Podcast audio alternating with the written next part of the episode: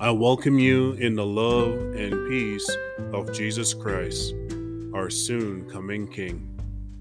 It's always a blessing and a beautiful day when God grant you and me to see another day. Despite the pain and challenges of life, take comfort and hope in Jesus, the great healer and Savior. Today, reading from Luke 2 in verse 14.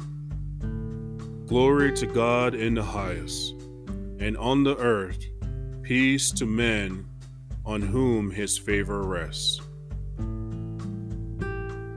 It's unfortunate people only remember Jesus only on Easter, Thanksgiving, and Christmas. We must remember every day to give thanks to God for his mercy and grace towards your livelihood.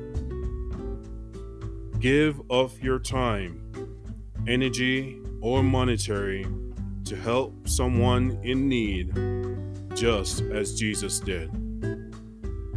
For those who accept Jesus Christ, his favor is upon you. Remain in the peace and love of Jesus Christ, our soon coming King. I pray and hope God's words will bless, strengthen, and keep you today. Until next time, blessings.